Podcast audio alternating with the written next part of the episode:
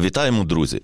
Ви слухаєте подкаст Антарктичний, третій епізод. Перед мікрофоном Сергій Трухімович і Маркіян Прохасько. Ми відповідаємо на питання, навіщо Україні Антарктида. І в двох попередніх епізодах ми поговорили про матеріальні та репутаційні здобутки. І цей третій епізод ми присвятимо тому, щоб поговорити про інтелектуальні досягнення, які дає Антарктида Україні. Мені здається, що власне цього інтелектуального, ну під інтелектуальним ми розуміємо знання, досвід, якусь інформацію. Цього напевно найбільше дає Антарктида для України. Залежить як оцінювати, як ми вже говорили в першому випуску, що є різні аспекти, і можливо для значної частини там людства найцікавішими є матеріальні прибутки, але вони, на мою думку, дійсно, як ти кажеш, не є настільки цікавими і важливими для нашого виду як людей, як власне от інформація, знання, наукові якісь відкриття і так далі. І цього в Антарктиді, напевно, є дійсно дуже дуже багато. Я навіть не знаю, з чого тут почати. По-перше, те, що це континент, де людство майже не було присутнім. Люди відкрили його 200 років тому. Нема там ніяких міст, ніякої цивілізації, ніяких доріг, по суті, нічого. І відповідно цей континент є таким первозданним і чистим, і ми можемо вже просто побачити, е, яка була історія людства, яке було життя, яка була планета. Напевно, найбільше видів е, є зосереджено зосереджено навколо Антарктиді під водою. Е, чому зараз вже виокремили Південний океан, п'ятий оцей океан, тому що він є відрізаний від інших океанів цією течією західних вітрів, циркумполярною або навколо антарктичною течією, яка дуже глибока. Вона там на кілька кілометрів в глибину е, іде, вона широка, найпотужніша з усіх течій на планеті, і вона не дає великій частині видів перетнути цю течію. Відповідно, вони там, наче так трохи... як і в ту, так і в іншу сторону. Так, і вони там, наче так закриті, законсервовані, і в такому стані та екосистема, ну якби первозданному, і ми можемо по дослідженню там видів якихось популяції, як розвивалася ДНК, науковці можуть знаходити відповіді на питання еволюції життя. Так само геологічні різні речі, як розвивалася планета, і багато іншого. І тому, наприклад, Антарктида цікава тим, щоб шукати доступ до підльодовикових озер. Хоча це насправді трохи небезпечно, щоб не занести туди нічого, власне, навпаки. Але це така спокуслива річ знайти ці види, які там може якісь е, мікроорганізми чи якісь рачки живуть у під льодом, і як вони розвивалися, як вони там були закриті впродовж е, мільйонів років. Також е, Антарктида дає відповіді на те, яким був клімат. Власне, це вчені навчилися робити завдяки тому, що вони співставляють, наприклад, сьогодні випав сніг, так і вони навчилися по співвідношенню там ізотопів кисню співвідносити це з тим, яка температура сьогодні була. І відповідно, коли ми потім беремо і буримо лід і витягаємо цей керн льоду, тобто такий циліндр, і там вичисляємо, бачимо ці шари відкладень. Та що ось відкладення там за рік, там якісь який був 50 років тому, там 100 років тому, і ми вже знаємо, яка була температура в той день. І коли ми беремо тоді за тисячі років, ми бачимо, як мінявся клімат, і ну і власне завдяки тобто цьому... на наскільки далеко можна заглянути назад? Е, Здається, що зараз це 800 тисяч років, і то і тоді за цих 800 тисяч років ми можемо чітко зрозуміти І були коливання клімату, угу. і вони завжди були. Завжди є коливання, і те про власне скептики глобальної зміни клімату кажуть, що коливання завжди були. Так, це дійсно, але воно потім все верталося ну якби назад. А зараз з часу технічної революції, власне, є різкий стрибок вгору температури, і це наслідок викопного палива. Ну і також просто кількість вуглекислого газу в атмосфері. Отже, ми можемо дізнатися про історію розвитку планети і історію розвитку людства в якійсь е, частині життя та клімату і і людства теж. Бо мені здається, знаєш, ми бачимо інтеракцію людей і світу та з першої сторінки. Люди знайшли новий континент, і що вони там роблять? Так і ми бачимо це від початків. Але це таке бічне, не найобов'язковіше, що можна досліджувати, звісно, в Антарктиді, хоча теж, звісно, дуже цікаво. Також є такі речі, які в Антарктиді досліджувати найзручніше на всій планеті. Наприклад, цей південнополюсний телескоп. Нащо взагалі цей телескоп було тягнути в Антарктиду? Це досить дорого, але це, звісно, дешевше ніж витягувати його в космос. І в Антарктиді дуже суха атмосфера. Хоча це є така асоціація, що там, напевно, багато снігу, тобто там дуже мокро. Але насправді ну це не так. Насправді волога в деяких частинах Антарктиди намерзає із повітря. Там нема там, що прийшла хмара, дощ купав, і воно замерзло. Ні, що воно намерзає, і взагалі кількість опадів там е, на рік в деяких місцях дуже мала, тобто навіть менше ніж у і, і ці атмосферні умови вони є добрими для того, щоб спостерігати за небом. В певних типах спостережень добре за тим, щоб спостерігати власне за небом. Але я говорю про те, що Антарктида є дійсно безконечним джерелом знань. Також вона дає знання, які потрібні нам на щодень. Е, це температура, допомагає в навігації. Так, Так, ну і до речі, цими речами теж українці власне займаються. Україна має магнітну обсерваторію, звичайно, яка за погодою спостерігає. І ці дані по кілька разів на добу передаються у світові бази даних і використовуються вченими погодою тут усе ясно, а навіщо знати магнітосферу, там ще щось, ще щось. Це все дійсно потрібно для навігації. Стрілка компаса вона показує не строго на північний полюс чи там південна, ну та інша стрілка на південний полюс, а вони показують на магнітні полюси. А магнітні полюси вони не є точно там, де вони де географічні. Де географічні, і воно часом навіть трішки зміщується.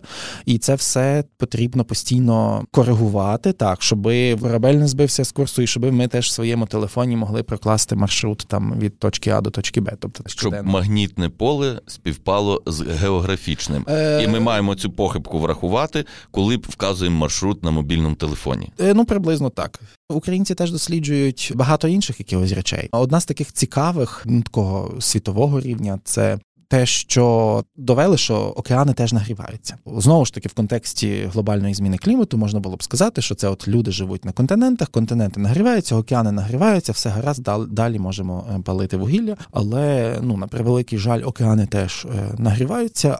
А це власне саме українські вчені продемонстрували по тому, що є більша грозова активність в режимі фактично реального часу. Що от, от відбуваються там блискавки, можна їх побачити, порахувати, скільки там, бо блискавки вони від них іде хвиля, так і її можна власне вловити. Якщо кількість блискавок збільшується, це означає, що грозова активність збільшується, а це означає, що випаровування з океанів зростає, а це тому, що їхня температура збільшується. і, Відповідно, це такий дуже мені здається масштабний, важливий для цілого людства е, такий момент. А які видатні чи відомі дослідження чи досягнення в цьому плані от має Україна чи українські дослідники? Є щось таке визначне? Е, ну те, що я назвав, мені здається, воно доволі визначне, все ж таки. Таке помітне, це теж, наприклад, хоч не українські науковці відкрили цю озонову аномалію, яку називають озонова діра, бо там це є просто потоншення шару сезонне. Але українці вже багато багато років одні з перших це моніторять ситуацію з озоном. Тобто вони продовжили ті дослідження, які розпочали британці в цьому напрямку. Так скільки взагалі досліджень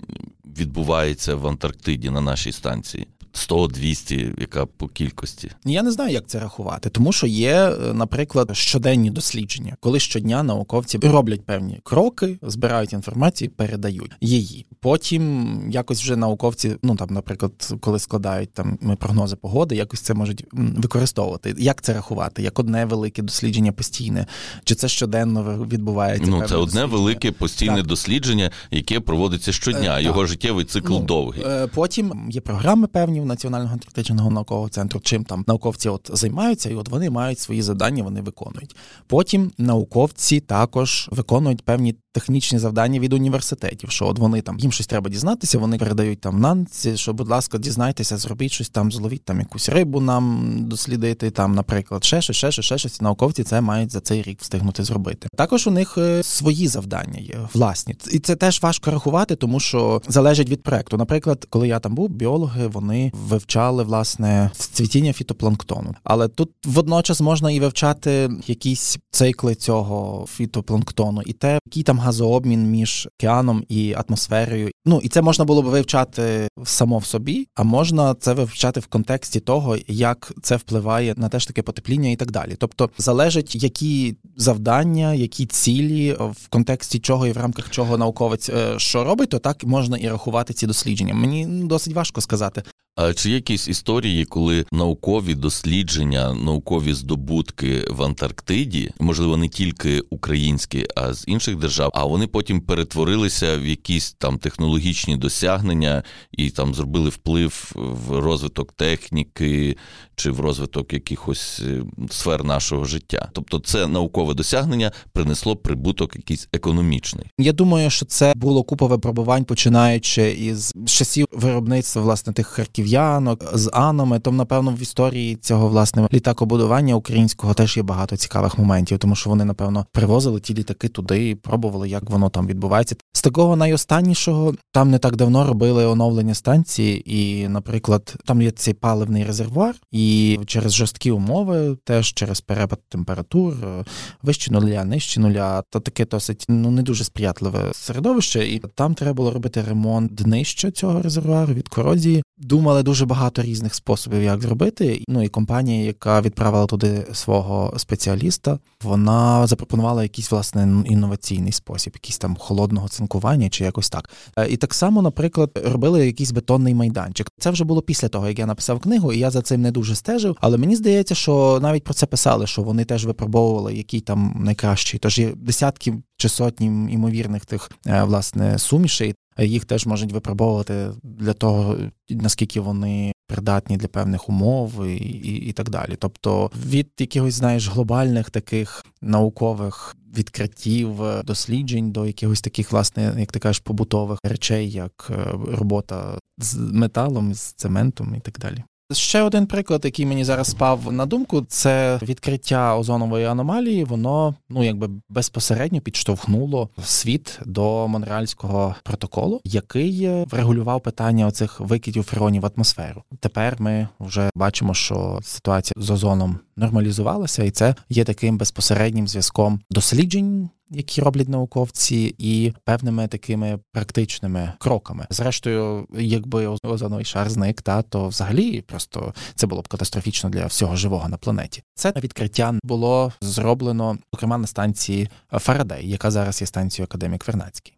І як на мене, ось всі ці знання, оцей все досвід, це те, заради чого власне і відкриваються станції. І вже оті матеріальні якісь здобутки, репутаційні, це трошки вторинні речі порівняно з тим, яку користь дає нам нове знання е, і, і можливість бути обізнаним в якихось певних е, ситуаціях. Ну, бачиш, бо це про те, про що я говорив, уже відповідаючи на якісь твоїх запитань, що кожна, так би мовити, цех та професійний люди певного середовища, вони заточені на свої завдання питання. Та звісно, що Антарктида в першу чергу цікава через дослідження і пізнання е, світу і отримання нових знань, і отримання нових знань, але дуже часто так є, що науковці фінансуються державою, а держава фінансує те, в чому бачить вигоду. Ну умовно кажучи, власне, престиж, присутність, ймовірний майбутній розподіл корисних копалин і так далі. Але ну треба це чітко розділяти і розуміти, що ну все одно напевно найважливіше, найцікавіше це власне нові знання і розуміння світу ну і всесвіту, навіть глобальніше. Ви слухали подкаст Антарктичний сезон, в якому ми говорили про те, навіщо Україні Антарктида. І в третьому епізоді ми розмовляли про інтелектуальні здобутки, про ті знання, які приносить Антарктида Україні.